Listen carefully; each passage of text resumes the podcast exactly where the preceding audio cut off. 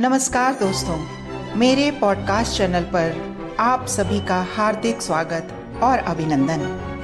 आप सुन रहे हैं साहित्य का खजाना, कथा मंजूषा। और मैं हूँ आपकी पॉडकास्ट सखी, पूनम चंद्रलेखा। दोस्तों, मेरे इस चैनल कथा मंजूषा में बेहतरीन कहानियाँ सुनने को मिलेंगी, जिसमें खट्टी मीठी, चटपटी, रहस्य रोमांच और प्रेम के साथ अनेक कहानियाँ मन को छू लेने वाली होंगी। और मुझे पूरा विश्वास है कि आपको ये कहानियाँ ज़रूर पसंद आएँगी। कथा मंजूषा के आज के अंक में आप सुनेंगे हिंदी की जानी मानी लेखिका सुधा अरोड़ा द्वारा लिखित कहानी उधड़ा हुआ स्वेटर का पहला भाग। यूँ तो उस पार्क को लवर्स पार्क कहा जाता था, पर उसमें टहलने वाले ज़्यादातर लोगों की गिनती वरिष्ठ नागरिकों में की जा सकते थे। युवाओं में अल सुबह उठने, जूते के तस में बांधने और दौड़ लगाने का नथीरज था। ना ज़रूरत। वे शाम के वक्त इस अभिजात इलाके के पंच सितारा जिम में पाए जाते थे। ट्रेड मिल पर हाफ़ हाफ़ कर पसीना बहाते हुए और बाद में बेशकीमती तौलियों से रगड़ रगड़ कर चेहरे को चमकाते और खूबसूरत लंबे गिलासों में गाजर चुकंदर का महँगा जूस पीते हुए। लवर्स पार्क इनके दादा दादियों से आबाद रहता था। ज़िंदा रहने के लिए सिर्फ़ इतनी सी छुअन ज़रूरत होती है, उसे नहीं मालूम था। इस छुअन को पाने के साथ इतने बरसों से उसके भीतर कुंडली मारे बैठी थी और उसे पता तक नहीं चला। एक खूबसूरत सपने से जैसे लौट आई थी वह। उन हथेलियों पर अपनी पकड़ को वह कस लेना चाहती थी। पर अचानक उसने पूरा ज़ोर लगाकर अपने चेहरे को आज़ाद कर लिया।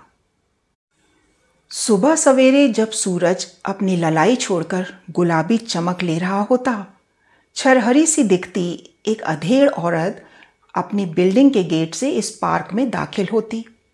चार पाँच चक्कर लगाती और बैठ जाती, अकेली बेंच पर। वह बेंच, जिसे खास उसके लिए रिज़र्व थी। तीन और छोटे पेड़ों का झुरमुट और सामने बच्चों का स्लाइड और झूला, जिसके इर्द गिर्द जापानी मिट्टी के रंग बिरंगे सैंड पिट खांचे बने थे। जहाँ बच्चे अगर स्लाइड से गिर भी जाएँ तो उनकी कोहनियाँ और घुटने ना छिले। यह बेंच उसने अपने लिए क्यों चुनी थी? वह खुद भी नहीं जानती थी। शायद इसलिए कि यह बेंच सैर करने आने वाले बाशिंदों के रास्ते में नहीं पड़ती थी। और वह इत्मीनान से सैर पूरी करने के बाद घुटने मोड़कर प्राणायाम की मुद्रा पर आ सकते थे। और भ्रामरी प्राणायाम का ओम करते वक्त भी सैर करते लोगों की बातचीत उसकी एकाग्रता में खलल नहीं डालती थी। तीन महीनों से लगभग रोज ही वह इस वक्त तक बेंच पर अपना आसन जमा चुकती थी। उस दिन आँखें मूंदे हुए, लंबी सांस भीतर खींचते, अचानक जब उसने हाथ बदला तो पाया कि दाहिनी हथेली की मध्यमा उंगली लॉक हो गई है। अक्सर ऐसा हो जाता था। उसने आँखें खोली और बाएँ उंगलियों से उस उंगली को थोड़ा नरमाई से घुमाया तो देखा, उसके सामने की रोशनी को एक सफ़ेद आकार ने ढक लिया था। झक सफ़ेद कुर्ता पजामा पहने वह बूढ़ा किसी साबुन कंपनी की सफ़ेदी का इश्तहार मालूम होता था। दोनों कनपटियों पर बस नाम भर को थोड़े से सफ़ेद बाल। आर के लक्ष्मण के कार्टून के काले बालों पर सफ़ेदी फिरा दी हो जैसे। सॉरी, लेकिन it's not the right way to do pranayama. बूढ़े ने अंग्रेज़ी में कहा तो औरत की तंद्रा टूटी। उसने समझा कि बूढ़ा उससे कुछ कहना चाहता है। प्लीज़ कम दिस साइड औरत ने अपनी उंगलियों को बाएँ कान की ओर ले जाकर इशारे से बताया कि सुनाई नहीं दे रहा। वे दाहिनी ओर आकर बताएँ। थोड़ा खिसक कर बेंच पर खाली जगह पर बूढ़ा दाहिनी ओर बैठते ही बोला आ, मैं रोज तुम्हें देखता हूँ। आज अपने को रोक नहीं पाया। उंगलियों की मुद्रा ऐसी होनी चाहिए। बूढ़े ने तर्जनी और अंगूठे का कोण मिलाकर बताया। ओह अच्छा शुक्रिया। औरत ने तर्जनी और अंगूठे का कोण मिलाया। अब ठीक है? यस गुड गर्ल बूढ़े ने उसकी पीठ थपथपाई, जैसे किसी बच्चे को शाबाशी दे रहा हो। फिर उठने को हुआ कि तब तक फिर औरत की उंगली ने ऐंठ कर दोबारा अपने को बंद कर लिया। ओह यह फिर लॉक हो गई, डबल लॉक। मेरी भी हो जाती थी। उठते उठते बूढ़ा फिर बैठ गया। कंप्यूटर पर हर 10-20 मिनट बाद उंगलियों को हिलाते धुलाते रहना चाहिए। ये मॉडर्न टेक्नोलॉजी की दी हुई बीमारियाँ हैं। बूढ़ा हंसा आर यू वर्किंग नहीं। ऐसे ही घर पर थोड़ा काम करती हूँ लैपटॉप पर। औरत ने दोबारा उंगली को आहिस्ता से खोला। टेक केयर सॉरी तुम्हें डिस्टर्ब किया। चलो, मैंने अपने राउंड नहीं लगाए अभी। Are you all right now see you बूढ़ा अपनी उम्र से ज़्यादा तेज चाल में सैर वाले रास्ते पर निकल गया। अगले दिन फिर प्राणायाम करते करते औरत की आँख खुली तो बूढ़ा सामने था। ओफ ये पता नहीं कब से खड़ा है। औरत छेपी, फिर सरक कर दाहिनी ओर जगह बनाई। और, पीठ ऐसे सीधी रखो, बूढ़े ने जैसे ही उसके कंधों को अपने हाथों के दबाव से पीछे किया, पीठ पर दर्द की चिलक सी उठी। आह! बूढ़ा ज़बरदस्ती उसके योग शिक्षक की भूमिका में आ रहा है। हम्म, वह खींची। Oh sorry sorry. स्पॉन्डलाइटिस है या? बूढ़ा हंसा। जैसे उसके पीठ दर्द का मखौल उड़ा रहा है। क्या क्या है तुम्हें इस उम्र में? आ, कुछ खास नहीं कभी कभी दर्द उठ जाता है। औरत ने कांपते होठों से कहा when brain can't hold any more stress it releases spasm to the back जब दिमाग अतिरिक्त तनाव को झेल नहीं पाता तो उस जकड़न को नीचे पीठ की तरफ़ सरका देता है। तब आपकी गर्दन और आपके कंधे अकड़ जाते हैं और दुखने लगते हैं। आ, आप कंधे का इलाज करते चले जाते हैं जबकि इलाज कंधे की जकड़न का नहीं दिमाग में जम कर बैठे तनाव का होना चाहिए। बूढ़ा रुक रुक कर बोला हम्म। औरत भौचक से उसे देखने लगी यह सब इसने कैसे जाना? क्या क्या मेरे चेहरे पर तनाव लिखा है? औरत ने एक चौड़ी सी मुस्कान चेहरे पर जबरन सजाकर कहा, चेखब कहते थे, चेखब, नाम सुना है? हाँ हाँ द ग्रेट रशियन राइटर। क्या कहते थे?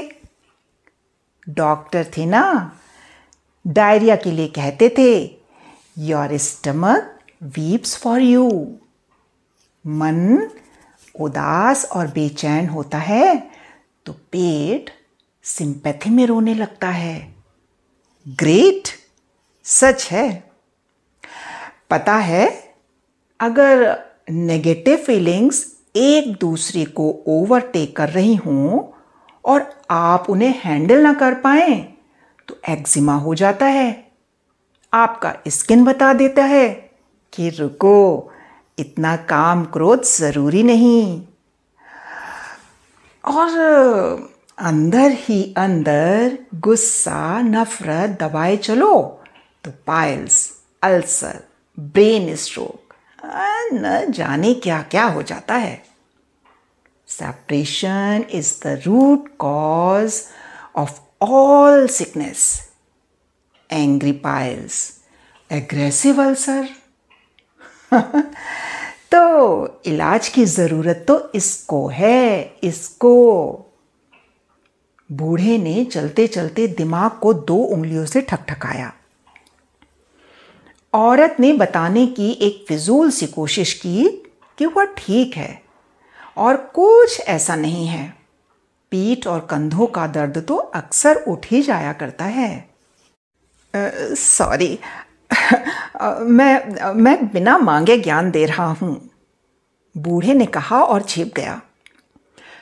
ठीक है। औरत ने अपनी मुस्कान समेटकर हाथ उठा दिया। बाय। कंधा दुखाने के लिए। नहीं नहीं, कोई बात नहीं। नथिंग सीरियस अगले दिन वह औरत जब पार्क के अपने पाँच चक्कर पूरे कर बेंच पर पहुँची तो बूढ़ा पहले से बेंच पर बैठा था। उसको देखकर उसने सरक कर जगह बना दी। औरत ने कहा नहीं आ, आप बैठें। मैं दूसरी जगह बैठ जाती हूँ। अरे मैं तुम्हें प्राणायाम के सही पॉस्चर सिखाने के लिए बैठा हूँ। और तुम नहीं सीखना चाहती तो कोई बात नहीं। अच्छा तो आप इस तरफ़ बैठ जाएँ। मुझे बाएँ कान से सुनाई नहीं देता। इसलिए। अच्छा? ओह बूढ़े ने सरक कर अपनी बाएँ ओर जगह बना दी। उसके बैठते ही बूढ़े ने कहा, उंगलियों में, कंधों में, अब कान में भी कुछ प्रॉब्लम है। इतनी कम उम्र में। क्या उम्र है तुम्हारी? आई नो औरतों से उम्र नहीं पूछते। फिर भी पैंसठ। कितनी? बूढ़ा चौक कर बोला जैसे उसने ठीक से सुना नहीं। Sixty five. औरत ने दोहराया और कान की ओर इशारा किया क्या आपको भी वाक्य पूरा करते करते उसने बीच में ही रोक लिया? आ, नहीं नहीं आई एम परफेक्ट मुझे दोनों कानों से सुनाई देता है। आ, तुम आ, आप आप तो लगते ही नहीं कि नहीं, तुम ही कहिए, तुम ठीक है, आप मुझसे बड़े हैं। हाँ सिर्फ़ चार साल। लेकिन आप पचास से ऊपर की नहीं लगती बिलीव मी उससे क्या फ़र्क पड़ता है? बूढ़े ने बात बदल दी। अच्छा आप रहती कहाँ हैं? यहीं, सामने। उसने अपनी बिल्डिंग की ओर इशारा किया। मैं इसमें, बगल वाली बिल्डिंग में। आप कौन से माले पर? इक्कीसवें। अरे, स्ट्रेंज, मैं भी वहाँ इक्कीसवें पर। Flat number? इक्कीस सौ दो। डोंट टेल मी मेरे बेटे का भी फ्लैट नंबर इक्कीस सौ दो और intercom star nine seven two one two औरत ने मुस्कुराकर कहा, अब ये मत कहिएगा कि फ़ोन नंबर भी वही है। अनबिलीवेबल बस, एक डिजिट का फ़र्क है। थ्री वन टू याद रखना कितना आसान है ना?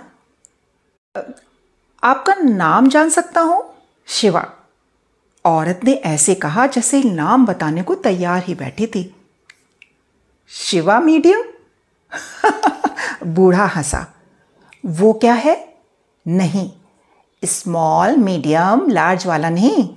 शिवा मीडियम फॉन्ट मेरी पोती हिंदी सीरियल में स्क्रिप्ट राइटर है। हिंदी में संवाद लिखने के लिए यह फॉन्ट इस्तेमाल करती है। अच्छा हिंदी के बारे में, मेरी जानकारी इतनी नहीं। औरत फीकी हँसी हंसकर बोली, आपका नाम? तो ये था कहानी उधड़ा हुआ स्वेटर का पहला भाग। इसके आगे कहानी में क्या होता है, सुनना ना भूलें। तो मिलते हैं अगले अंक में। तब तक के लिए अनुमति दीजिए पूनम चंद्रलेखा को। सुनते रहिए कथा मंजूषा। तब तक के लिए नमस्कार।